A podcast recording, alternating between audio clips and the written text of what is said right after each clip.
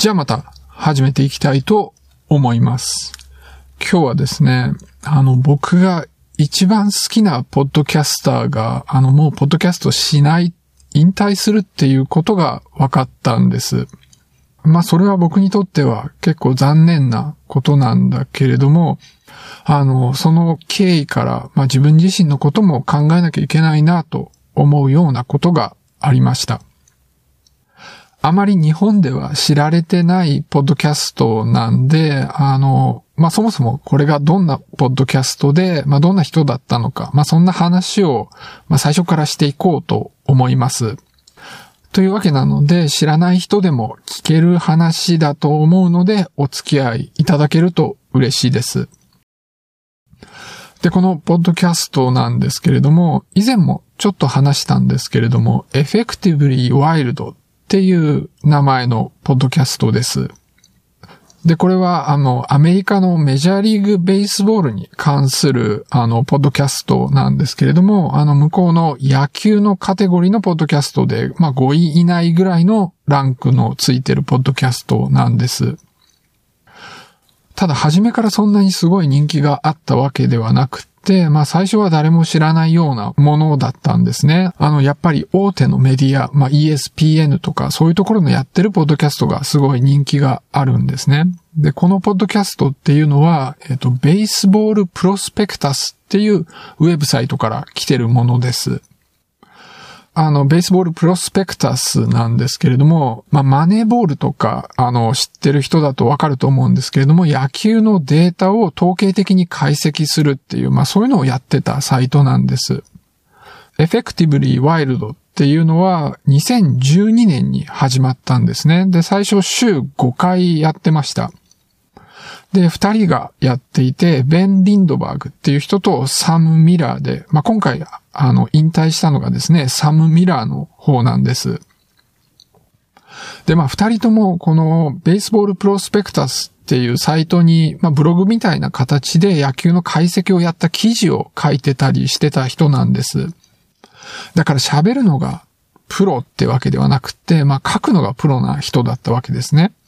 なので、このポッドキャストが最初始まった時っっていうのは、なんかもういかにもこうボソボソ喋って、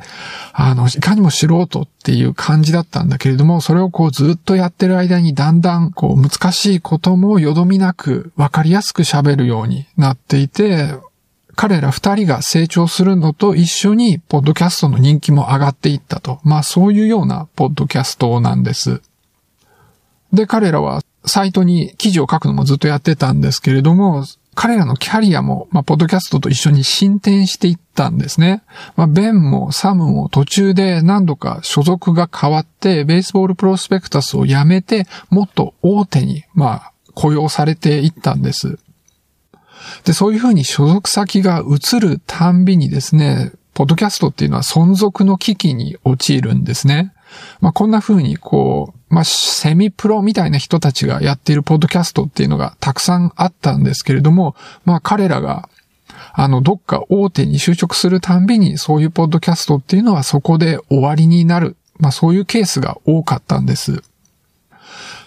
で、ベンの所属が変わった時も、まあそういうピンチがあったんですけれども、まあ彼はなんとかそれでもこのポッドキャストを継続することができたんですね。なんですけれども、2016年にサム・ミラーの方が ESPN に雇用されたんです。まあ本当にスポーツメディアの大手中の大手なわけですね。で、そこで、まあ雇用された時にそっちの仕事にやっぱ集中しなきゃいけないので、このポッドキャストは終わりということになったんです。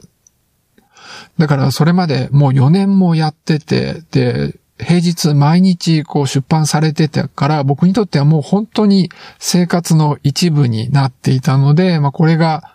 サムが、まあ続けられないって分かった時にとても悲しかったわけなんです。あの、ベンのことも好きなんですけれども、まあとにかくサムのスタイルが僕は好きだったんですね。まあ何がいいかって、その、着眼点がすごくユニークなんです。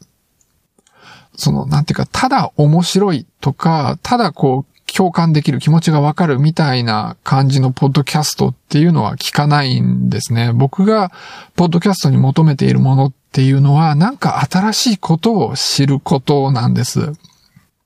いや、もちろん新しい知識もいいんだけれども、一番こう知って嬉しい目的となってるのは、新しい考え方を知ることなんですね。まあ、この野球のデータを統計的に解析すること自体が、それが始まった頃はなんか一段階こう新しい複雑で面白いって、まあそういうものだったんです。例えば、この野球では送りバントっていうのがあって、なんかそれはまあ戦術だみたいに思われてたんだけれども、統計的に解析してみると、送りバントなんかすると、試合に勝つのに全然貢献しないっていうことが分かって、まあそういった解析をもとに最近はもうメジャーではほとんどされなくなってるんですね。あの、特殊な場合を除いては。まあ、そんな風にですね、常識とされていたものを科学的にな解析で打ち破る。まあそういうのはやっぱり楽しいなと思ってるんです。いやまあこういう複雑なものっていうのはなんか楽しければいいよっていう感じの考え方からいくとですね、まあすごくひねくれてて鬱陶しいってまあそういうふうに言われるようなアイデアなんです。だからこのポッドキャストっていうのは、まあそういうふうにこう一段ひねったようなトピックが主体にあるあのポッドキャストなんですね。で、そういうポッドキャストもまあそこそこあるんです。でもサムのすごいのは、そっからもう一段ひねったことを言うんです。だから結構聞くたんびにですね、あ、そんな考え方もあるのかっていうふうに感心する。で、そういう考え方を知ったっていうことがすごく嬉しいって、まあそういう感じだったんです。でも彼自身そんなめちゃくちゃ変人とかじゃなくて、中身はまあ割といい人なんですね。でもって大げさなこととか言わないし、どっちかっていうと控えめな人なんです。まあメディアに出てる人なんか特にそうなんですけど、俺が俺がっていう人が多いですよね。こう人の前に出るような仕事してない人でも、まあ自分の話を聞いてくれっていうような人がすごく多いんだけれども、彼はそんな感じじゃないんです。なんていうか、こう自分の存在っていうのがそんなに大事じゃないっていうことが分かってるんですよね。もっと言うと、こう、野球なんて別に大事なもんじゃないから、自分のやってるポッドキャストっていうのはそんな、あの、大した意味のあるもんじゃないっていうのが分かって、まあそういう謙虚さのある人なんです。まああとはですね、その、まあ考え方自体が結構似てるところもあるんで、やっぱ共感できるところが多いという感じなんで、まあ好きだったんですね。まあ、例えば僕、別れっていうのが苦手でですね、卒業式とかでなんか改まってこう人が話をしてる、まあそういう空間ってかなり苦手で、卒業式なんかいらないとか、まあ思ってる方なんです。いや、むしろですね、こう、なんか最後に改まってなんか言ったりするよりも、その、それまで毎日会ってた、そういう毎日を大事にする、そっちの方が大事だとか、まあそういうふうに思ってるんですね。で、この2016年にサムが ESPN に就職して、このポッドキャストをやめなきゃいけなかったその最後のエピソードにですね、彼はなんか、じゃあまたってだけ言って、もういなくなっちゃったんです。まあなんかそんなところも、まあちょっと似てていいなと思ってたんです。ただその2016年にですね、このエフェクティブリーワイルドは終わらなかったんですね。ベンは続けて、で、あの、ジェフ・サリバンっていうまた別の人を連れてきて継続しました。まあ、ジェフはジェフで結構面白い人で、まあそれも良かったんです。ただそのジェフもですね、2019年にメジャーリーグのチーム、タンパベイ・レイズに雇用されたんですね。あの、アナリストとして。それで、まあそういうふうにこうメジャーの球団に入ってしまうと、野球のことをもうその別の場所で喋るっていうことが契約上全くできなくなるので、まあ当然、ジェフがポッドキャストから去ることになったわけなんです。で、また、そのベンは別のホストを迎えてやるっていうまあ話になってたんだけれども、えっ、ー、と、2019年、その時にですね、サムが、あの、復活することになったんですね。まあ、嬉しかったです。あの、前みたいに週5回はできないんだけれども、えっ、ー、と、週2回、あの、サムがやって、トータルで週3回、その別の週1回っていうのは、えっと、今も継続しているメグ・ラウリーっていう人がやることになったんです。で、そのサムがまあ復活したんですね。あの、以前と同じで面白くて、まあ聞いてるといつも発見があって嬉しかったんです。で、まあそれがしばらく続いてたんです。ただその後ですね、2020年の12月に ESPN からサムが解雇されたんです。まあコロナのせいでスポーツイベントがあんまり開催されない時期があって、まあ経営的に苦しくなったんですね。それで一部のライターをあの、解雇するというのをやって、まあサムも、まあそういうふうに、あの、解雇されてしまったわけなんです。なんですけれども、この2020年の12月のちょっと前にサムは契約更新をしてたんですね。で、契約更新をして、で、その状態で解雇なので、契約はまだ残ってるんで、給料は振り込まれるっていう状態だったんです。1年ぐらい。で、そうすると、給料振り込まれてる状態で別のところで野球に関することを書いてはダメ野球に関することを喋ってはダメっていう風に、まあ、契約上なってたんです。もしどっか別のところでやるんだったらそこからちゃんと給料をもらってやってくださいと。で、その代わり ESPN はもう払わないと。まあそういう風になってたんですね。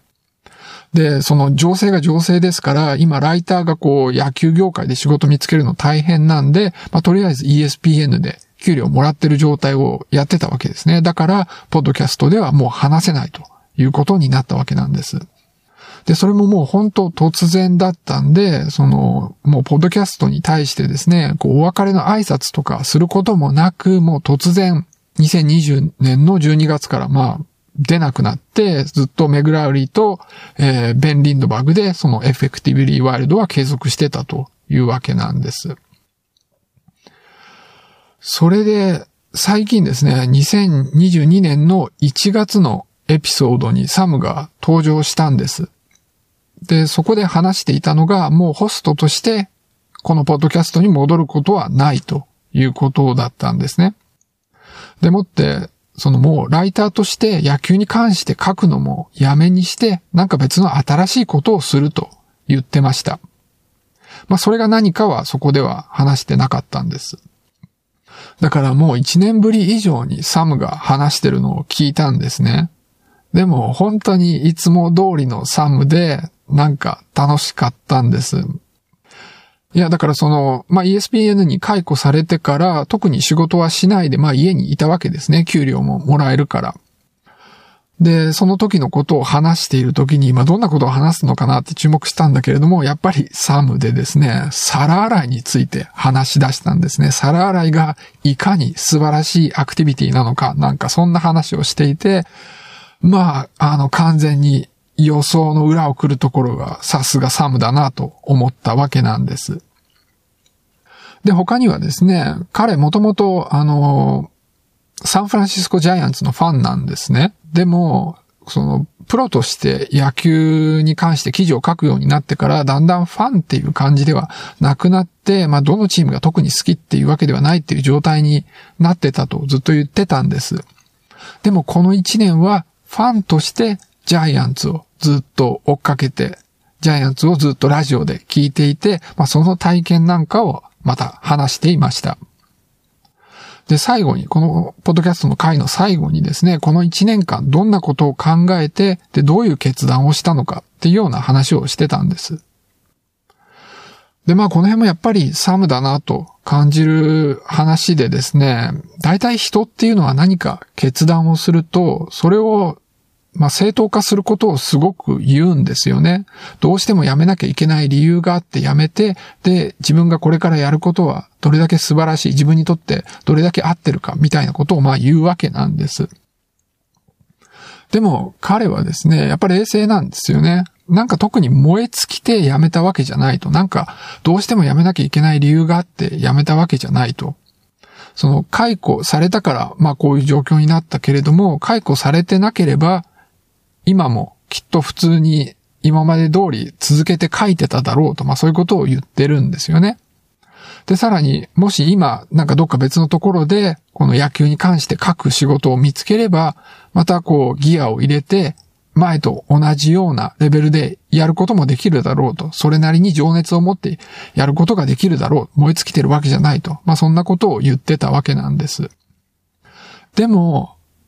あの、何か変化をするタイミングだと思ったと言ってたんです。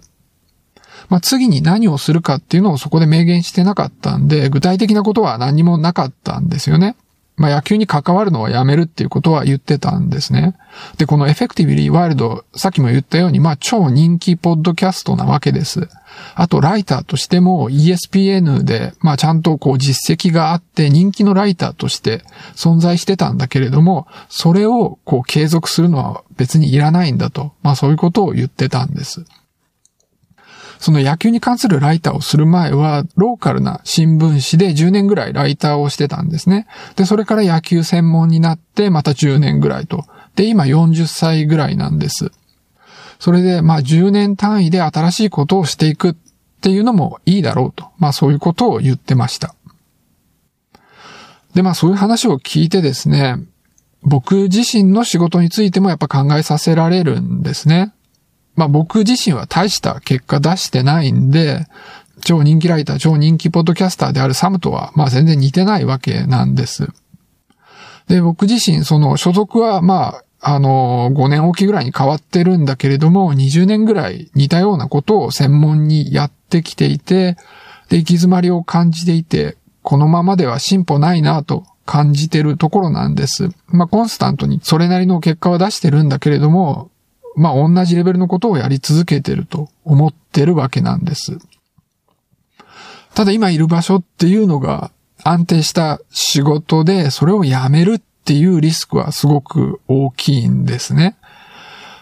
だから、まあ仕事は辞めない。今の所属は辞めないにしても、業務内容をこうシフトさせていって、あの、実際やってることを少しずつ変えていくっていうのをやった方がいいんじゃないかとは思ってるんだけれども、もう何年も思ってるんだけれども変えてないっていう感じなんです。まあこれもあの前別の回で話したことなんですけれども、やっぱなんか外部からショックがないと変われないっていうのもあるんじゃないかなと思います。まあサム自身も言ってるように何もなければ多分 ESPN でずっと続けてただろうと言ってるわけですよね。でもこのこの解雇されるっていうのが契機になって新しい選択をできたというところなわけなんです。まあ、そのそういう段階でも別に野球のことを続けることはできたんで、選んでるっていうのは確かに選んでるんです。でもやっぱりこう、きっかけっていう意味で何か外部から起こるっていうのも大事なのかもしれないなと思ってます。まあなんかそんなきっかけもないんで、どうにかしないとと思いながら変わらずというところなんですね、僕は。で、ちょっと前に、あの、ディップっていう本を読んだんですね。まあ、これは、あの、成功に関する本なんですけれども、その本の中で言ってるのはですね、なかなか前に進めない困難な状況に行き当たることがあるんだけれども、まあ、それこでも継続して取り組み続けて、その困難な状況を乗り越えられるものでないと成功しないって、まあそういう話なんですね。でもその本の中では全く逆のことも言っていて、乗り越えられない壁、その行き止まりっていうのもあって、で、そこに挑み続けてるのは時間の無駄だって言ってるんです。だから乗り越えるべき壁は越えなきゃいけないんだけれども、乗り越えられない壁は引き返して他のことに挑戦しなきゃダメだってまあ言ってるんです。でもですね、その場にいる当事者から見ると、それ同じに見えるんですよね。乗り越えるべき壁なのか、乗り越えられない壁なのか、行き止まりなのかってわかんないわけなんです。で、その説明、その見分け方が全く書いてないんですよ、この本。だから、まあなんかあんま役に立たない話だったなと思いました。ただ、これもまた別のエピソードで話したことなんですけれども、迷って決められないような時はですね、置かれてる状況が変わるような選択肢を選ぶ方がいいって、そっちの方が正しいっていうことなんです。そういうふうに状況が変わる選択肢を選ぶっていうことはすごく怖いことなんだけれども、もし迷ってるんだったらそっちをした方が選択として正しいことが多い自分の幸福度が上がることが多いって、まあそういう話なんです。だからきっとサムのやってることは正しいんですよね。で、それが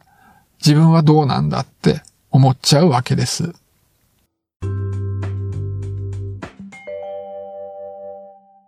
で、この2020年12月にサムが、あの、ポッドキャストからいなくなってから、まあ1年間ぐらいあったわけで、その間、なんか本当に、ポッドキャストがつまんないなって感じることが多かったんです。まあこのエフェクティビリーワイルドだけじゃなくて、ポッドキャスト全般に、なんか以前ほど楽しめないなと感じるところがあったんです。やっぱりそのサムのいるエフェクティブリーワールドっていうのが僕の日常の中の一部となっていて、で、それがないっていうのが、あの、こう、ただ生活してるっていうのをつまらなくするものだということがよくよくわかりました。で、今回その1月にサムがやってきて、あの、もうこれで本当にサムがやってるエフェクティブリーワールドっていうのが終わりだということが確定したわけです。まあ、たまにゲストとして来る可能性はあるということは言ってたんだけれども、まあ、これで、まあ、ホストとしては終わりだということなんで、まあ、すごく残念ではあります。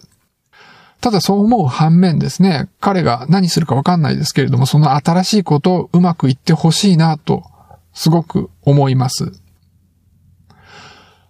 これもまた、あの、別の回で話したことなんですけれども、ポッドキャストって、あの、親密なメディアって言われるんですね。その、テレビとか本の作者に会うとですね、